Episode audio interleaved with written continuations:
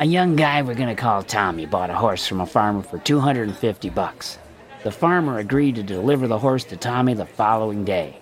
The next day, though, the farmer shows up at Tommy's house in his old pickup and says, Sorry, son, but I have some bad news. The horse died. So Tommy says, Well, then just give me my money back and we're even. The farmer replies, Sorry, can't do that. I went and spent it getting my truck fixed. Tommy thinks for a minute and says, Okay, you old swindler, just bring me the dead horse. This surprises the farmer, who asks Tommy, Why? What are you going to do with him? Tommy smiles and says, I'm going to raffle him off.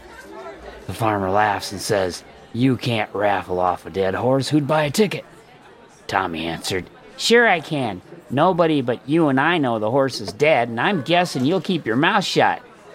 A month later, the farmer meets up with Tommy in town and asks, What happened with that dead horse? Did you raffle him off? Tommy boasts, I sure did. I sold 500 tickets at $5 apiece. Didn't anybody complain? Just the guy who won, so I gave him his $5 back.